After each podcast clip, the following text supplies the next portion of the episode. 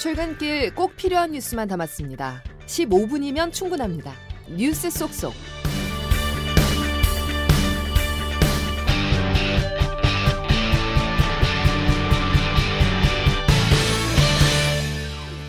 여러분 안녕하십니까? 십이월 십이일 화요일 씨비에스 아침 뉴스 김은영입니다. 오늘부터 예비 후보자 등록이 시작되면서 제이십이 대 총선 레이스가 본격화됩니다. 다만 선거구 획정 작업이 지연되면서 이번 총선에도 깜깜이 선거를 되풀이하게 됐습니다. 양승진 기자의 보도입니다. 총선 백이십 일을 앞두고 오늘부터 이십이 대 총선 예비 후보자 등록이 시작됩니다. 예비 후보자가 되면 선거사무소를 차리고 선거운동에 나설 수 있습니다. 어깨띠를 두르고 명함과 홍보물을 배포할 수 있고 후원회를 설립해 일억 육천만 원까지 정치 자금을 모을 수도 있습니다. 예비 후보자 등록은 후보자 등록 신청 전까지 가능한데 내년 삼월 이십일일부터 이틀간 본 후보 등록이 이루어지고 같은 달 이십구일 선거인 명부가 확정됩니다. 사월 십일 본투표에 앞서 사월 오일부터 이틀간 사전투표가 실시됩니다. 다만 예비 후보자 등록일까지 국회의원 선거구 획정 작업을 마무리하지 못하면서 이번 총선에도 깜깜이 선거를 되풀이하게 됐습니다. 통상 선거구 획정 지연은 현역 의원보다 인지도가 뒤처질 수밖에 없는 정치 신인에게 불리하게 작용합니다. 자신이 어느 선거구에서 선거운동을 해야 하는지 알 수 없어 정경과 공약을 알리는 기회를 제한받을 뿐만 아니라 새 유권자들에게 자신을 알리는 것도 현역 의원에 비해 불리하기 때문입니다. 씨비에스 뉴스 양승일입니다.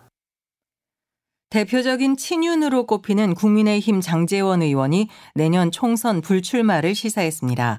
혁신위원회가 어제 빈손으로 활동을 종료한 가운데 험지 출마를 압박받아온 김기현 대표의 행보도 주목됩니다. 조태임 기자가 보도합니다. 친윤 핵심으로 꼽히는 장제원 의원은 자신의 에스엔에스에 이제 잠시 멈추려 합니다라는 글을 올립니다. 장 의원은 부친인 고 장성만 전 국회 부의장의 팔주기를 맞아 산소를 다녀왔다면서 이 같은 뜻을 밝혔습니다. 앞서 장 의원은 혁신위원회가 친윤 험지 출마를 주장하자 알량한 정치 인생을 연장하며 서울에 가지 않겠다고 강하게 저항했습니다. 저는 제 알량한 정치 인생 그랬던 장 의원이 혁신위 활동 종료일에 불출마를 시사한 건 혁신위의 당 주류 희생 요구에 화답한 것으로 보입니다. 이제 관심은 김기현 대표입니다. 당내 사퇴 압박까지 받고 있는 김 대표는 혁신안에 대해 방향성과 취지는 공감한다. 기득권을 포기하겠다면서도 그 방향성과 본질적 취지에는 적극 공감합니다. 모든 기득권을 내려놓고 사적성의 각오와 민생과 경제를 살리라는 국민의 목소리에 답해 나갈 구체적인 것입니다. 답을 내놓지는 않았습니다. 하지만 장 의원이 불출마 의사를 밝히면서 김 대표 역시 험지 출마 혹은 불출마 선언을 내놓을 것이란 관측이 나옵니다. 씨비에스 뉴스 조태임입니다. 민주당 대표를 지낸 이낙연 전 총리는 당을 떠난 이상민 의원을 만나 정치 세력화를 논의했습니다. 민주당에서는 비판의 목소리가 나왔습니다. 최인수 기자입니다. 이준석 전 국민의힘 대표와 연대 가능성을 시사하고 있는 이낙연 전 민주당 대표. 어제는 최근 민주당을 탈당한 이상민 의원을 만났습니다. 삼십 분간 대화를 나눴는데 이상민 의원은 정치 세력화 이야기가 오갔다고 전했습니다. 힘들지만 한국 정치를 바로잡는데 역할을 하시겠다 이런 말씀을 했어요. 훌륭한 분들을 이렇게 모아서 세력화하는 것이 필요하니까. 문재인 정부 초대 총리 출신인 전직 당대표가 당 밖에서 보폭을 넓히자 민주당 내 비판도 거세졌습니다. 정치권에서 야합, 변절을 의미하는 사쿠라 표현까지 나왔습니다. 씨비에스 라디오 김현정의 뉴스쇼에 출연한 민주당 김민석 의원입니다. 사실상 경선 불복이다 전 이렇게 보고 정말 신당을 꿈꾸면 그 정도 위치에 있으면 나가서 신당을 하는 것이 옳죠. 이 시대의 과제가 뭔지 명확하게 하지 못하는 그게 전형적인 사쿠라 노선이죠. 이낙연 전 대표는 일일이 대꾸할 가치가 없다는 입장. 정세균 전 총리는 새 총리 연대설에 다소 선을 긋는 발언을 내놨습니다. 씨비에스 뉴스 최인수입니다. 윤석열 대통령이 삼박 오일간의 네덜란드 국빈 방문에 돌입했습니다. 윤 대통령은 네덜란드와의 반도체 협력은 이제 반도체 동맹으로 관계가 격상될 것이라고 밝혔습니다. 네덜란드 암스테르담에서 곽인숙 기자가 보도합니다. 윤석열 대통령의 네덜란드 국빈 방문 첫 일정은 동포들과의 만찬 간담회였습니다. 윤 대통령은 이번 국빈 방문을 통해 우리가 가장 관심을 갖고 있는 것은 반도체 분야라며 네덜란드와의 반도체 협력은 이제 반도체 동맹으로 관계가 격상될 것이라고 밝혔습니다. 윤 대통령은 이번 방문을 통해 많은 협정과 업무 협약이 체결되면서 관계가 더욱 깊어질 것이라고 설명했습니다. 네덜란드는 대표적 반도체 강국이자 유럽에서 독일에 이은 우리의 제이 교역국으로 우리 정상의 네덜란드 국빈 방문은 수교 육십이 년 만에 처음입니다. 이번 방문에서 윤 대통령은 반도체 협력 방안을 집중적으로 논의할 예정입니다. 특히 초미세 공정의 필수인 극자외선 노광 장비를 전 세계에서 유일하게 생산하는 기업인 에이에스엠엘을 방문해 외국 정상으로서는 처음으로 클린룸을 시찰할 계획입니다. 암스테르담에서 씨비에스 뉴스 곽인수입니다. 이스라엘이 하마스와의 전쟁을 시작했던 지난 시월 레바논에서 사용해 논란을 빚은 백린탄은 미국이 공급한 무기의 일부라고 워싱턴 포스트가 보도했습니다. 대량 인명살상 무기인 백린탄 사용에 대해 미국 당국은 사실관계를 확인하겠다며 우려를 표명했고 이스라엘 측은 합법적인 무기만 사용했다는 입장을 밝혔습니다. 부산 엑스포 유치를 위한 정부기구의 사무총장이 비상근으로 근무했는데 그 이유가 겸직 때문이었던 것으로 드러났습니다. 로펌 고문직을 포기할 수 없었기 때문인데 대통령이 국운을 걸고 반드시 유치하겠다던 약속에 비해 유치에 소홀했던 것 아니냐는 비판이 나옵니다. 서민선 기자의 보도입니다. 부산 엑스포 유치를 위한 정부기구인 유치위원회에서 실무 총괄을 맡은 윤상직 사무총장이 비상근직으로 근무했던 것으로 확인됐습니다. 문제는 그 이유인데 윤 사무총장이 국내 대형 로펌의 고문직을 포기할 수 없어 겸직하기 위해 이를 택한 겁니다.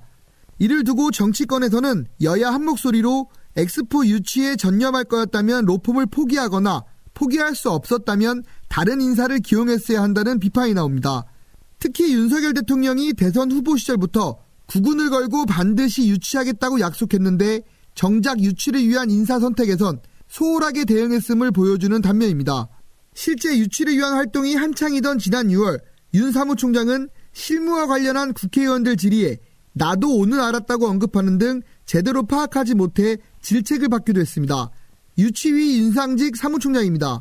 사무총장이라 하지만 그런 부분에서 결제를 하거나 할 수 있는 그런 그 상관으로 근무하는 입장은 아닙니다. 그래서 저희가 그 이 부분은 진행되는 상황에서 하나하나 있지 않습니까? 제가 어 챙길 입장은 못 됐다는 말씀을 드리고 야권에서는 윤 사무총장이 로펌에서 받는 연봉을 포기하지 못했기 때문에 사무총장을 비상근으로 근무했던 것 아니냐는 주장도 나오고 있습니다. 취재진이 윤 사무총장의 입장을 듣기 위해 전화와 문자 등으로 수차례 연락했지만 답변은 오지 않았습니다. 씨비에스 뉴스 서민선입니다. 이웃 간 살인까지 부르는 층간소음 문제를 해결하기 위해 정부가 건설사의 책임을 한층 강화하기로 했습니다. 앞으로 아파트 층간소음 기준을 맞추지 못하면 준공 허가를 받을 수 없게 됩니다. 고무성 기자가 보도합니다.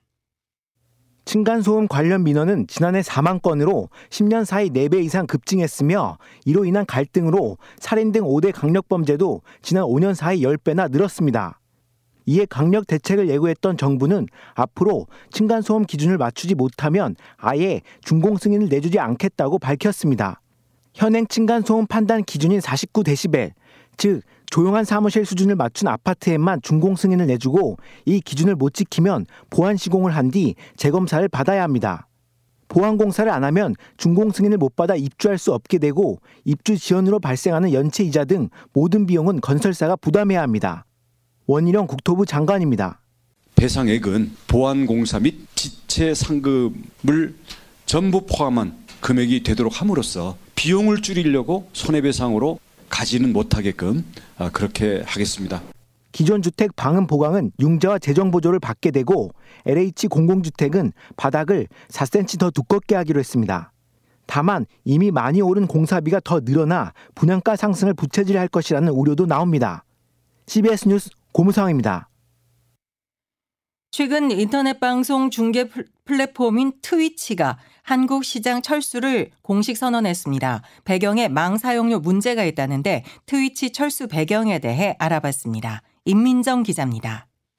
지난 육 일 미국 아마존 닷컴의 게임 스트리밍 플랫폼인 트위치가 한국 시장 철수를 공식 선언했습니다. 국내 통신사에 내는 네트워크 사용료, 즉 망 사용료가 너무 비싸다는 이유였습니다. 트위치 측은 다시 보기를 중단하고 영상 화질도 낮춰봤지만 역부족이었다고 합니다. 이용자들은 당혹해하면서도 엇갈린 반응을 내놨습니다. 갑자기 한국에서 철수한다고 해서 좀 많이 당황스러운데 통신사의 터무니없는 망 사용료가 선택권을 제한하게 만드는 것이 아닌가 하고, 어차피 다른 대체제가 소비자 입장에선 좀 많고, 예. 통신업계는 수익 모델 한계에 직면한 트위치가 애꿎은 국내 통신사에게 책임을 돌린다는 입장입니다. 이천이십 년에도 넷플릭스와 에스케이 브로드밴드가 망 사용료를 놓고 소송을 벌이다 지난 구월 파트너십 체결로 일단락됐는데 다시 논란에 불이 붙는 모양새입니다. 가천대 최경진 법학과 교수입니다. 망 사용료가 하나의 축이 될 수도 있겠지만 한국에서 유독 그렇게 빼는 거는 뭔가 한국에서의 비즈니스 모델 자체가 제대로 안 됐던가, 아니면 엑시 플랜이 필요한데 여러 가지 사정으로 경영적 판단이라든가. 현재 국회에 망 사용료 지급을 의무화하는 전기통신사업법 개정안이 계류 중이어서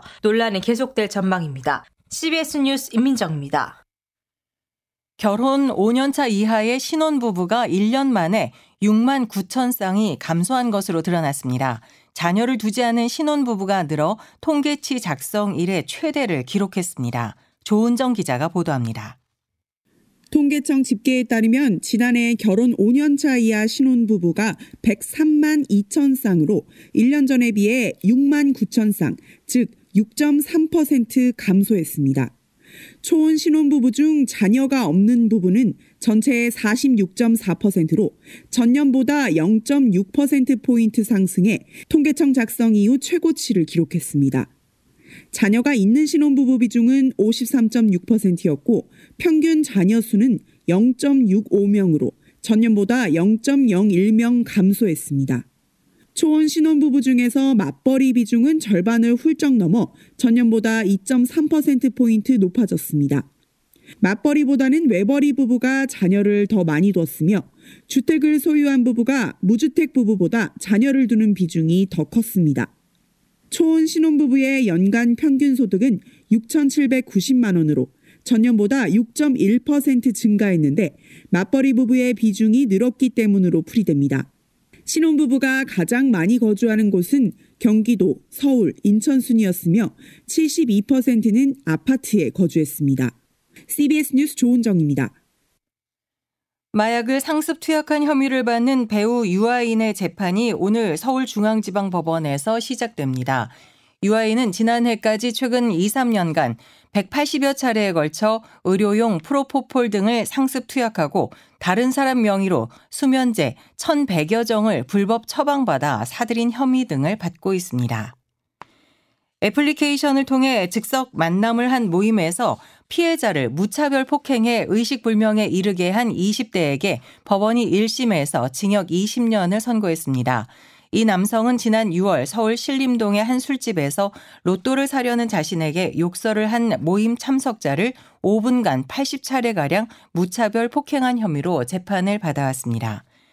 어제 오후 경남 사천의 한 아파트에서 흉기를 휘두르던 이십 대 남성이 전 여자친구를 붙잡고 경찰과 대치하던 중 일 층에 설치된 안전매트로 뛰어내렸습니다.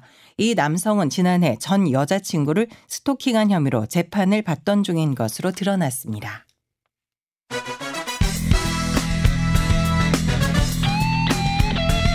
핵심만 담다. Save Your Time. 이어서 자세한 날씨를 이수경 씨비에스 기상전문 리포터가 전해드립니다. 네, 오늘도 춥지 않은 날씨지만 전국적으로 비가 조금 더 내리겠습니다. 대설특보가 내려진 강원 산간에는 많은 눈이 더 예상돼 각별히 주의를 하셔야겠는데요.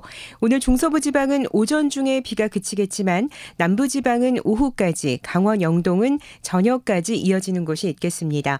더불어 강풍특보가 발효된 해안 지방과 제주도를 중심으로는 바람이 무척 강하겠고 그 밖의 지역도 바람이 불면서 시설물 관리와 안전사고에 유의하셔야겠습니다.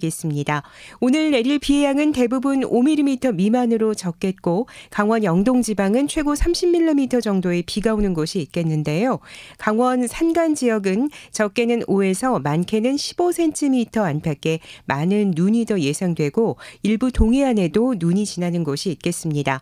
오늘 아침 기온 어제보다 떨어지면서 서울은 사 도 안팎인데요. 낮 기온은 서울이 구 도 등 내륙 지방은 오 도에서 십이 도의 분포로 어제보다 낮겠습니다. 날씨였습니다. 이상으로 씨비에스 아침 뉴스를 모두 마칩니다. 오늘도 함께해 주셔서 감사합니다.